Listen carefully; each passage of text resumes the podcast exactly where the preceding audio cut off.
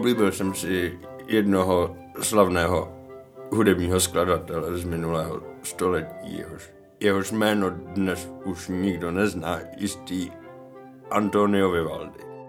V roce 1862 se narodil Joseph Merrick, kterému se kvůli těžkým tělesným deformacím říkalo sloní muž. Jeho životní cesta během ní se dostal z panoptika až do nejvyšších kruhů britské smetánky, se stala hlavní inspirací inscenace Elefantazie. Tento muzikál ohavné krásy, jak své dílo popisují tvůrci, uvádí divadlo ABC.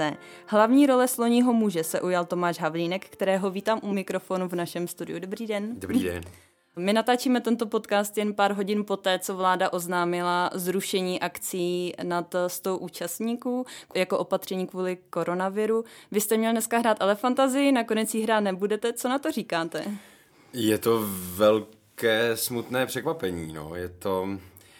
Eh, člověk si tak říkal, že, že k tomu možná nějakým způsobem dojde, nebo nějaká ty opatření, jak už sportovní začaly být, jak biatlon a tak dále, tak si říká, kdy se to dotkne vlastně i té kulturní sféry a jelikož uh, vlastně dali tu hranici sta diváků, dejme tomu, a jelikož se představení hraje v ABC, které je pro skoro 500 lidí, tak ano, i Elefantazie spadá a vlastně všechny inscenace divadla ABC, nebo divadla Rokokon, nebo divadla komedie hmm.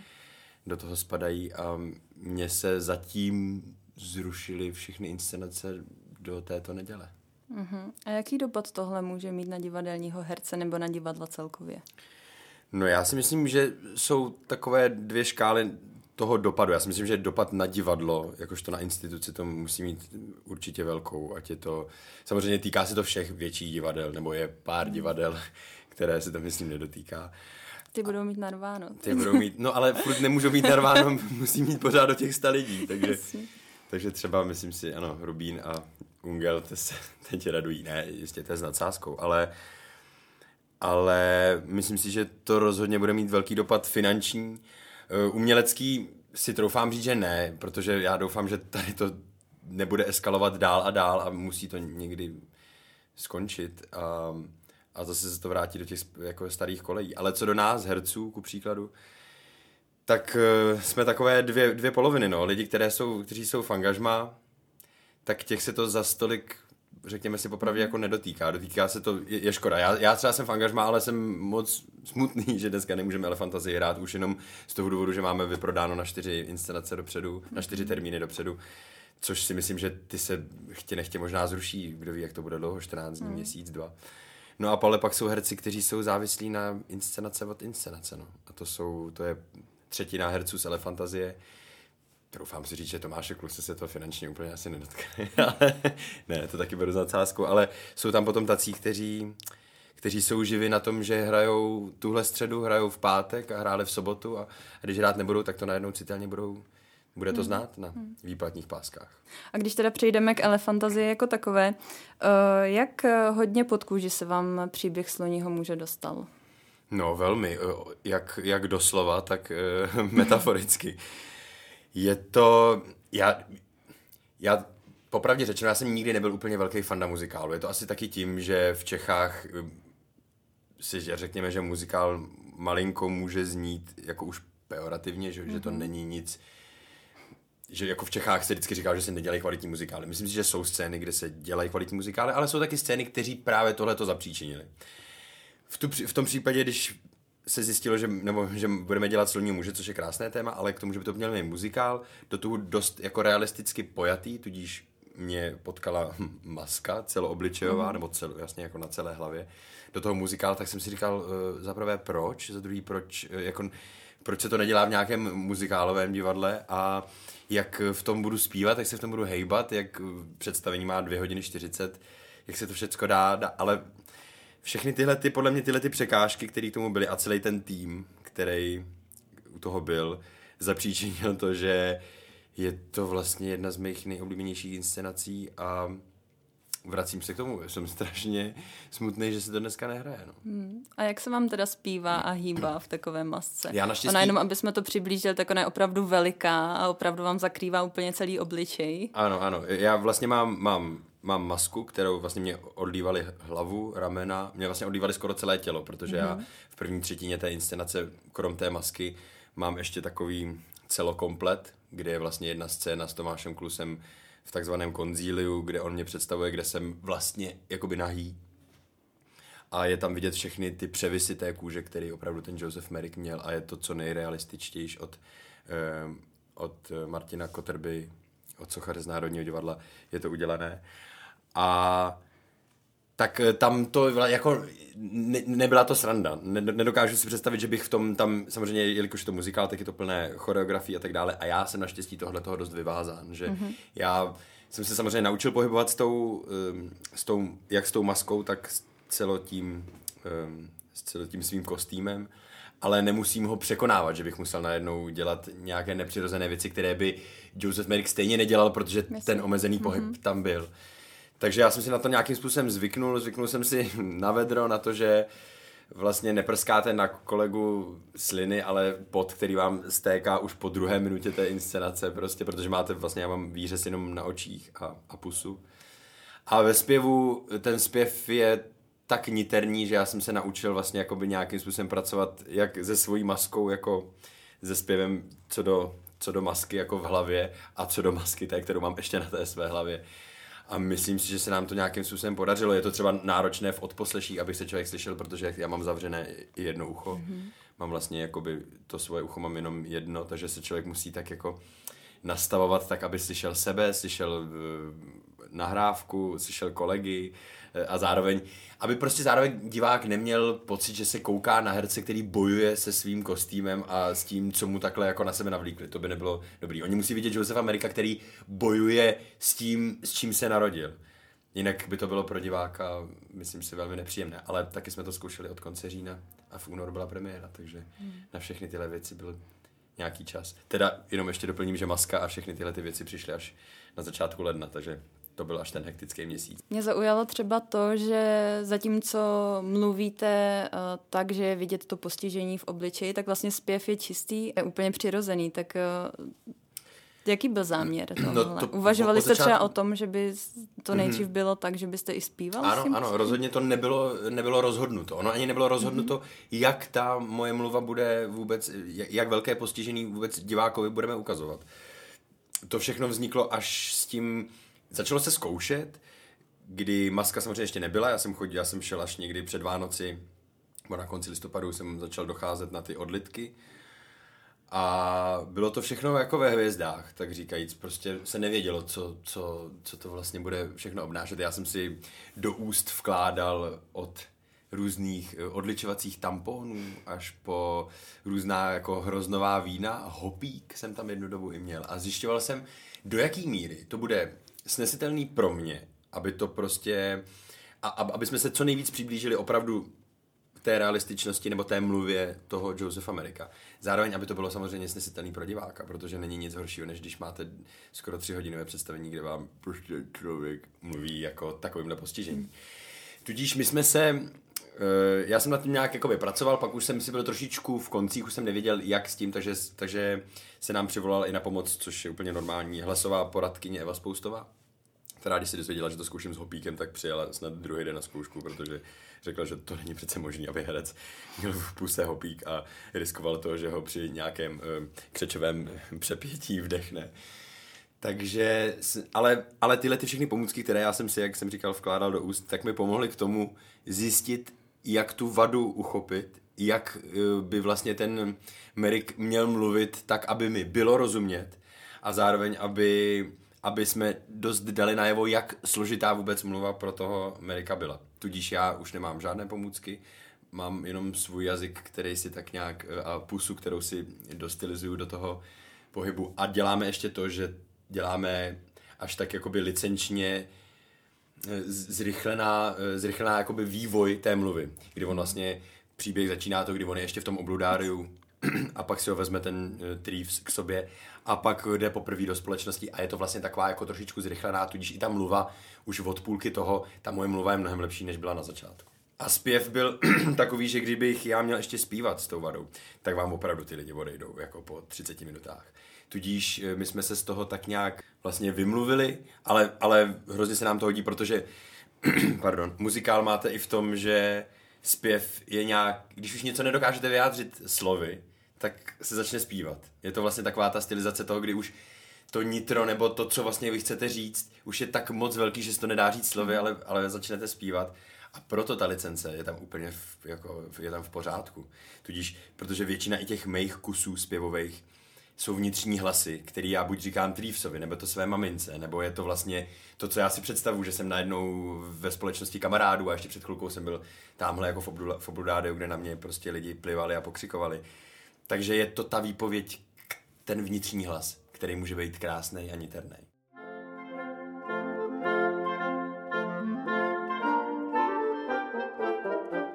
Posloucháte Broadcast Informuji CZ.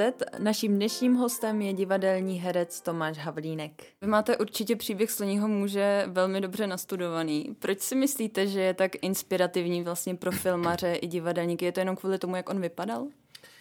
Já si myslím, že je to kvůli tomu, jak on vypadal, ale je to vlastně příběh té ohavné krásy. No. Je, to, je to poukázání na to, že že můžete někoho zavřít do klece, můžete ho prodávat z toho, jak vypadá, můžete vlastně eh, se ho bát, můžete na něj plivat, můžete prostě se ho štítit, ale pak, a to i v tom představení a i v tom reálném životě Josef Amerika tak opravdu bylo, že on to byl velice inteligentní hmm. muž, tudíž si myslím, že už jenom ta primární eh, takzvaná message by měla být v tom, že pojďme se nebát eh, lidského postižení, pojďme nezavrhovat člověka podle toho, jak vypadá a eh, pojďme dávat šanci i lidem, kteří na první pohled eh, by se zdáli, že nestojí ani za to, ani by se člověk s nima prohodil dvě věty. On vlastně podle toho ty inscenace, ale i podle dochovalých materiálů, tak eh, byl vlastně Joseph Merrick, uh,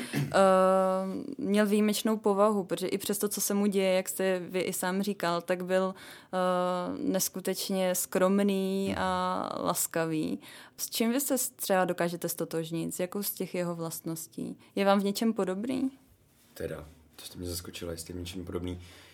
Já si netroufám říct, že je, protože to je, to je bytost, které já si nedokážu představit, kdybych já byl pod palbou vlastně nějakého takového. Může, když by se člověk, a to může opravdu potkat kohokoliv z nás a já mám půlroční dceru a, a je to, mně se to vlastně v tomhle tom se mě to dotýká nejvíc, že vlastně je tam strašně moc věcí, co do, co do vlastně jeho vztahu s maminkou, která v naší ad, e, interpretaci je tam otázka toho, jestli se ho zřekla, nezřekla, jestli vlastně na ní byl nějaký nátlak z toho ohledu, že že se jí narodila, dejme tomu zrůda v té mm-hmm. době, jako takhle, nebo vlastně možná v dnešní době by se to takhle dalo bohužel říkat. E, tak si myslím, že je to...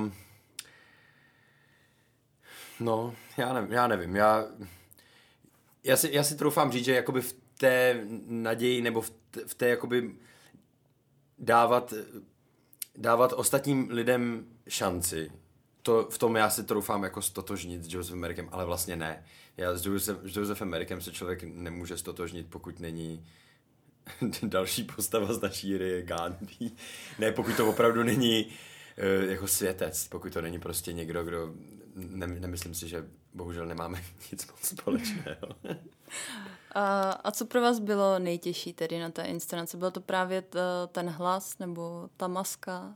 Pardon, ještě se vrátím k tomu. Myslím si, Jasně. že... Uh, nevadí to? ne, vůbec ne. ne, že, uh, myslím si, že máme, ano. Máme společnou věc a to je vlastně láska ke svým přátelům. K tomu, kdy on vlastně ve chvíli, kdy se dostal do té společnosti lidí, kteří ať ho měli vlastně rádi nebo nebo, tak on prostě hrozně rád byl obklopen přáteli. A ah, vzpomněl jsem si, tak to je, myslím, naše společná. Tak skvělý, to jsme rádi. A teď se vrátíme ano. tedy k té otázce, jestli pro vás bylo ještě něco náročnějšího, než třeba ta mluva, zpěv, maska. No, já si myslím, že ono tam bylo vlastně těch, tam je to tak, že vlastně při, při mé zkušenosti, ne zas tak dlouholeté v, prof, jako v praxi v profesionálních divadlech, vždycky na nějak jako na postavu jdete, nebo já, jelikož dělám činohru, až na výjimky, tak eh, se vlastně eh, jdete na tu roli nějakým způsobem psychologicky. A, a zkoušíte ji a vyčerpává vás vnitřně, jakoby v tom, že se s ní stotožňujete, ať jsou to, co děláme Anděle v Americe, kde od druhé scény procházím tím, že se rozcházím s přítelem, jsem HIV pozitivní. A jsou to všechno věci, které se vás jakoby dotýkají, že vás vnitřně vyčerpávají, protože si procházíte člověkem, který má všechny tyhle ty jakoby věci a tak dále. A vlastně je to tak, takové, to, takové to, ano, takové to psychické vyčerpání. A tady, jelikož mě zavřeli do masky a já jsem ztratil jakoukoliv mimiku a jakoukoliv um, vlastně vnějškovej, vnějškovej proces toho, co by divák mohl pochytit, až teda samozřejmě na gesta a tak dále, tak všechno musíte dávat, všechno musíte zveličovat. A je to o té, je to vlastně o tom, že vy já bych řekl takový jeden příběh k tomu, co se mi stalo. Asi 14 dní do premiéry, já jsem onemocněl, dostal jsem antibiotika, měl jsem zánět průdušnice a už se to zkoušelo v té masce. A jelikož mi nebylo dobře, tak jsem požádal Davida Drábka, režiséra, jestli by šlo, abych měl tu zkoušku bez té masky. A už jsme jakoby najížděli na věci, že vím, že jakoby tady jsou důležitá gesta a tady je takhle mimika a vlastně mluvíte nějak, jako že to vlastně přeháníte ty věci. No a teď my jsme začali zkoušet. Já jsem začal zkoušet bez té masky a nešlo to. Já jsem prostě za prvý stud totální, který mm-hmm. najednou zjistíte, že vlastně vedete dialog s někým jako takhle a jste odhalený. Strašným způsobem jste odhalený. Takže já jsem tak nějak po nějaký době stopnul tu zkoušku a poprosil Davida, jestli bych si teda přece jenom tu masku nemohl vzít, protože je to úplně něco jiného. Je to vnížkové herectví, který já jsem do té doby vlastně neaplikoval na nějak svoje role, nebo ne primárně. A, a najednou máte vlastně v tom procesu, kdy já třeba první 20 minut jsem v kleci, zavřený, a vlastně jsou to, je, slyšíte jenom sténání. A já jsem vlastně, já se přiznám, já jsem úplně odeplej, já mám vlastně kápy přes hlavu a jenom tam jako by sedíte a říkáte si, jo jasně, tak teď to, teď, teď to přijde, jo, teď je ta narážka, tak já udělám a vlastně děláte. A je to, je to neuvěřitelný, je to strašně jiná, jiná prostě najednou práce toho, kdy kdy pracujete prostě vnějškovýma prvkama a ne tím, že byste se hrozně po Stanislavsku jako eh, roz, rozedral až jako zevnitř. Mm-hmm. Takže to není úplně klasická role, s ne, kterými ne, jste se není. potkávali. Je to úplně, prostě je to, je to fyzicky náročné, už co do té masky. A je prostě důležitý, aby, vemte si to, vám řekne někdo nějakou narážku, nebo vám někdo řekne něco, čemu vy se zadivíte. A mně stačí, jako diváci nás nevidí, ale mně stačí, abych na vás udělal tohle. A vy si řeknete, aha, tak se mu něco nelíbilo, že jsem mu řekl, ale já v té matce nemám. A tudíž to nemá ani jakoby ten divák. Tudíž já musím udělat, já si musím jako odvrátit fyzicky, musím udělat jako, že vlastně i rukou a něco, co by vám ve chvíli, kdy nemá masku, bylo úplně nepřirozený. Tudíž opravdu byla to až taková, a teď, no, až taková jakoby vlastně pantomimická a spíš co do fyzičná vlastně práce, kdy jsme tam měli Doru Sulženko, vynikající pohybářku a tanečnici, která mě vlastně tak jakoby upravovala a říkala, jo, jo, ale uvědom si, protože já mám ještě obří pahel místo pravý ruky, kterou nepoužívám. A schválně jsem si nechal i zavřít svoji jakoby hlavní ruku co do psaní a takhle, že jsem pravák tak jsem si nechal, abych vlastně to neměl úplně tak jednoduchý, abych vlastně všechny věci musel já dělat přes ruku levou, aby to opravdu byl furt ten boj té postavy s těma všema okolnostma. A Dora mě vlastně tak jako říkala, no a vím si, že máš tu, tu levou ruku, takže vlastně, když něco vyprávíš a pomůžeš si s ní, tak ona ti hraje. To je ta jediný, co ti vlastně teď najednou hraje. A i z, z reakcí lidí a takhle jsme na to šli podle mě hrozně do, dobrým, jako v, um, dobrou a správnou cestou a, a nějakým způsobem si myslím, že to vychází. Je to vlastně někdy toho, že jste přijal tuto roli? Ne. Uh, ne. jako, myslím si, že byla fáze, což abych byl upřímný, byla fáze, kdy a to, to jsou všechno ty začátky, kdy vlastně nemáte kostýmy, nemáte masky, nemáte sbor, máte třetinu hudby.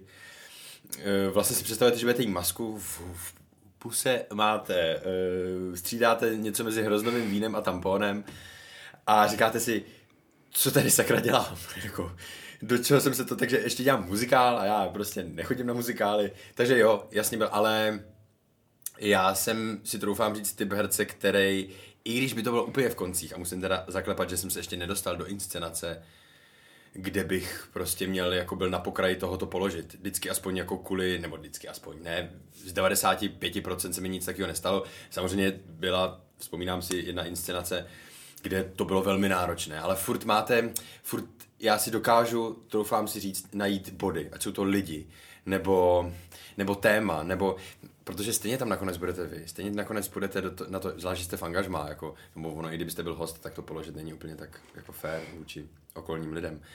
Ale stejně tam nakonec budete stát vy a ty lidi budou koukat na vás. A není nic horšího, než celou, celou jako zkoušení a pak proces eh, remcat na to, tak to si to znepřímíte vy, okolí, divákům a ale abych jenom jako zkonkretizoval na co jste se ptala. Samozřejmě byly někdy v polovině zkoušení toho, kdy jsem trošičku pochyboval, aby z toho vylezla dobrá věc, ale jestli tam tohle bylo, tak se Davidovi Drábkovi troufám mu jako omlouvám, protože dokázal najít lidi a, a najít v sobě ten dar, že napsal takovejhle jako text a takovouhle výpravnou věc, která ano, najde si spoustu diváků a spoustu kritiků, kteří se s tímhle nestotožní a bude to pro ně jako, dejme tomu, popovej plebs. Ale myslím si, že když člověk jakoby ví, na co jde a i velký, eh, troufám si říct, cyničtí mý kamarádi, kteří na to byli, tak byli velmi překvapení a, a zamáčkávali slzy a řeklo si, že vlastně i to téma k tím dospělo a zasmáli se a myslím si, že to, co tak divadlo mělo splnit, tak tam velmi, velmi splnilo. A jak s vám spolupracoval s Tomášem Klusem? On se vlastně po několika letech vrátil. No vůbec po škole. No, no po my, škole jsme, my jsme stejný vedení mm-hmm. na Damu. On byl akorát o ten Aha. turnus nade mnou. On měl vlastně pana Pavlatu, eh, paní Pleštilovou a Milana Schejbala, eh, takže on byl stejný vedení, jako jsem byl, jako jsem byl já. Takže on dostudoval, měli rok pauzu a pak jsem přišel já, takže my jsme se přesně minuli na té škole. No já jsem z toho byl, a to neříkám poprvé do rozhovoru, byl jsem z toho nervózní věděl jsem, že Tomáš bude určitě, že je to hrozně milý kluk, že to není nějaký, jako nějaká nafoukaná celebritka. Ale říkal jsem si, že to je vlastně takový jako zpěvák, který už nějakou dobu jede na vlně eh, nějaký svý slávy a vlastně ano, má vystudovaný herectví, ale přece jenom když 11 let něco neděláte, tak, se to, tak to nějak bude znát, ale jako jedno velký klobouk dolů, protože to je člověk, i po té lidské stránce, on jako to je člověk, který by si mohl na všechno vykašlat, který si myslím má jako, má prostě krásnou rodinu, myslím si, že je finančně zaopatřený, hraje koncerty, dělá, co ho baví, toho živí, ale on se pouští do věcí, do kterých, mm, jako na kterých mu záleží. Ať je to prostě otázka politiky, ať je to otázka prostě toho, že skončila zkouška, a večer on jel s Janáčkovou filharmonií hrát do Ostravy prostě koncert a mezi tím jel ještě prostě onkologicky nemocným dětem se svojí ženou hrát na kytaru. Můžeme se tomu smát, můžeme, já jsem dost velký cynik na to, abych si řekl, jo, jo, tak jo, tak super, tak dělá tohle, to máš, to je moc hodný. Ale musím říct, že mě to dostalo, fakt. Musím říct, že je to... A takhle on přistupoval, abych se k tomu vrátil, takhle on přistupoval i k tomu hraní. On tam přišel s totální pokorou, s tím, že se vlastně nám pomalu dopředu omluvil za to, když mu něco bude týl, déle trvat. A, a ano, dejme tomu, měl ze začátku problémy třeba, dejme tomu s nějakou jako mluvou, nebo člověk se musí taky rozmluvit, když vlastně deset let nevystupujete před 500 lidma ve velkém divadle, jakož to ABC je, tak to chvilku trvá. Zkoušeli jsme to taky dlouho v Rokoku, až pak jsme přišli do ABčka. Ale uh, jak on i nám poděkoval, že my jsme mu velmi pomohli, tak uh, myslím si, že Tomáš Klus je úplně rovnoceným partnerem, jak hereckým, tak lidským kolegou na jevišti i mimo něj.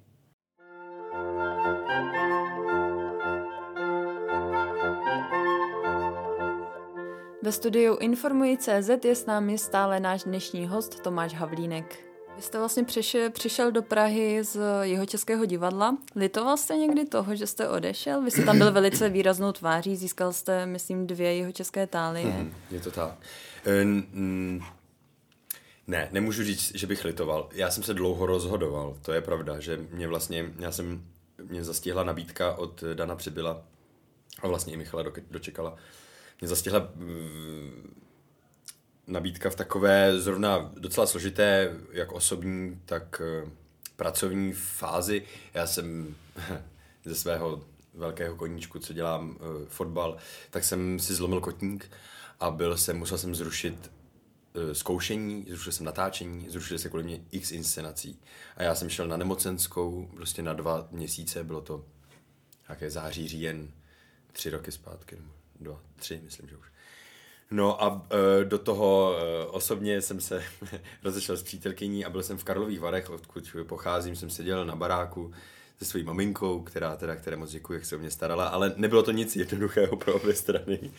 A uh, seděl jsem a vlastně jsem vůbec nevěděl, co se mnou bude dál. Jako, jak, já teď jsem prostě tady v Budějovicích, kvůli mě se zrušili představení, kvůli mě se nikdy nerušili představení a, a já teď jsem tady tohle způsobil a měl jsem strašné vlastně takové jako pochybnosti.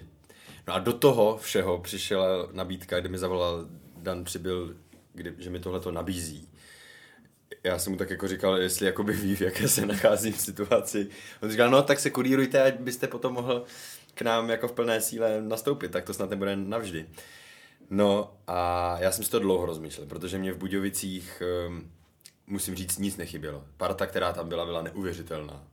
Jako to byli, to byli lidi, kteří mě taky krásně přijali a, a kolegové tam jsou skvělí. Ještě k tomu se tam potom měnilo vedení, kdy tam přicházela Martina Šléglová, což je vlastně uh, režisérka a vlastně i pedagožka moje z DAMu, která mě k tomu profesionálnímu divadlu úplně přivedla, protože to je ona, která mě ještě na škole nabídla hostovačku v Českých Budějovicích, ještě než ona tam nastupovala jako umělecká šéfka. Takže vlastně jí jsem vděčil za to, že, eh, že jsem začal v těch Budějovicích. No a dlouho jsem se rozmýšlel, protože jsem si říkal, no tak jo, tak já tady mám takovýhle možnosti. Eh, mě, mají mě tady tak strašně rádi, já tady hraju tak krásné role. A, a samozřejmě, když to řeknu takhle, tak ono hodně dělá ne nějaká jako prestiž, nebo to, že by se do Abíčka víc chodili kritici, nebo tak. Ne, je to ta Praha. No. Je to prostě Praha toho i, že tady máte ty možnosti mnohem větší a já jsem žil na dvou místech. Já jsem žil jak v Praze, tak jsem žil, tak, tak jsem žil v Budějovicích. A když jsem neskoušel v Budějovicích, tak jsem bydlel v Praze. A, a vlastně nedokázal jsem odstřihnout úplně tu Prahu i co do jako, na rovinu řečeno, filmových nabídek se líp pracuje z Prahy a líp se natáčí v Praze než v Českých Budějovicích. Tudíž po no, několika týdením, vlastně skoro dva měsíce, a což mi Martina Šléglová vlastně mě poprosila, abych to rozhodl co nejdřív, protože ve chvíli, kdy bych se rozhodl odejít, tak bude to muset nějak řešit nějakýma, jako, že bude muset přibrat dalšího kluka a tak dále.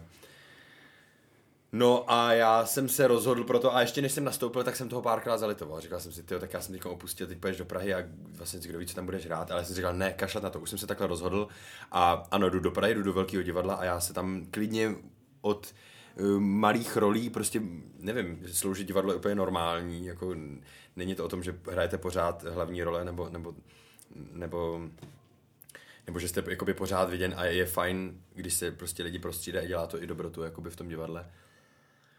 No a já musím říct, že já mám to štěstí, že já hraju vlastně i, i tady, no, i v, i v, i v, i v té Praze. Ne, ne, já doufám, že to teď nezní nějak jako samolibě, ale jako já mám krásné příležitosti. A za to vděčím, za to jsem vděčil Janě Kališový a, um, a za to teď vděčím Michal Dočekalovi a Danu Přibylovi. Mm-hmm. A Davidu Drábkovi, se kterým jsem začal teda dělat hned první věc, kanibalky a e, nějak jsme se začali mít rádi a za rok jsem s ním udělal tři věci, a čeká mě v červnu čtvrtá, takže jsme takový, mm-hmm. jsme takový jeho, nebo jsme takový, jsme takový jako už tandem, si troufám říct, i když se vlastně známe strašně krátkou dobu. Co vás čeká? Zítra máme první čtenou Vojny a mír, to je, mm-hmm. to bude inscenace Michala Dočekala.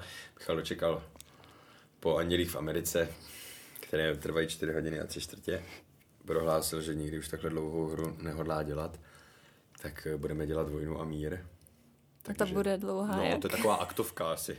No, slíbil, že to chce do tří a půl hodin, nebo to někde nějak proběhlo během nějaký oprašovačky andělů v Americe, kdy už jsme tam byli pátou hodinu a říkali jsme si, proč ještě nejdeme domů. E, tak řekl, no, ale já jdu teď nějak to ještě proškrtat a jdu udělat tady vypálení vesnice a tohle. No, bude to opus jako blázen, no. Tak začínáme zítra a premiéra 6.6. Takže opět na to máme dost času ale bude to velký kus. No a pak eh, se rozečte vražda v Klášterní ulici, což je nějaká, já jsem, pardon, já teď jsem dožil elefantazí a začínám žít vojnou a mír, takže nevím, kdo to napsal, ale myslím, je to jakoby, je to původní text, nebo na nějaké motivy, a myslím, že dramatizaci z toho udělal uh, David, nebo nějaká taková, ale je to hradecká inscenace. Ta se 8 let hrála v Hradci, kde byla velmi úspěšná z toho já jsem měl malinko obavy, protože vlastně už to někdo jako udělal, už to někdo jako by na, naskoušel a teď vlastně jakoby z toho z té podstaty toho, že to bylo úspěšné někde, tak se to takhle vezme a s novejma lidma, i když se stejným režisérem a s novou výpravou si myslím, nebo se to bude dělat v Praze. Ale já si myslím, že jsme tam opět, super parta, je to v šesti lidech, bude to dělat David a my to rozkoušíme v červnu a 3. října je premiér. A měla by to být, je to, bude to komedie do rokoka. Taková mm-hmm. jako odlehčená, že jakoby od takových těch eh, těžkých témat, jako což bez pochyby Elefantazie nebo Anděle v Americe, nebo i Vojna a mír vlastně bude, tak tohle bude taková, taková, si to doufám říct, sranda. A máte ještě čas se kromě divadla věnovat svým koníčkům, třeba hudbě? Mám, nebo je, samozřejmě to už to není takové, ale je to vlastně já primárně mám, jak jsem vlastně říkal, mám půlroční dceru Juditu a ta vlastně ta, ta v dobrém slova smyslu spolikává mnoho času mimo můj pracovní, můj, jako můj pracovní náplň. A do toho všeho, ale já bych nerad tu hudbu opustil. Mám, mám kapelu CPS Hor, budeme vlastně hrát, tím bych diváky, jestli můžu pozval 20. dubna, budeme hrát v divadle komedie, teda pokud tam nepřijde víc než 100 lidí.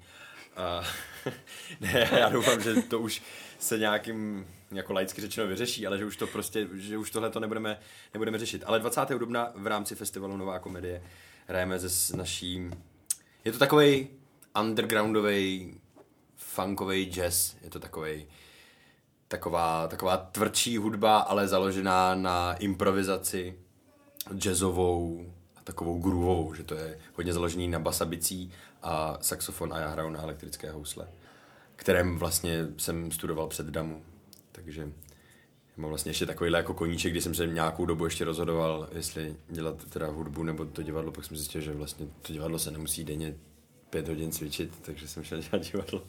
ne, ne, ne, je to, no takže, takže na tu hudbu mám čas, ale ne už takový, jako, jako to bylo vždycky. No. Už jako člověk, jestli se rozhodne, já ještě hraju s DJema, že je to, že vlastně jsme trošičku v rámci těle těch uskupení povýšili reprodukovanou hudbu, si troufám říct, že, eh, že vlastně DJ pouští různé podklady a, a jsou k tomu živé, živí muzikanti, kteří do toho hrajou. Tudíž je to takové jako napomezí toho, že to je vlastně něco mezi koncertem a reprodukovanou hudbu, na kterou se vlastně dá pařit.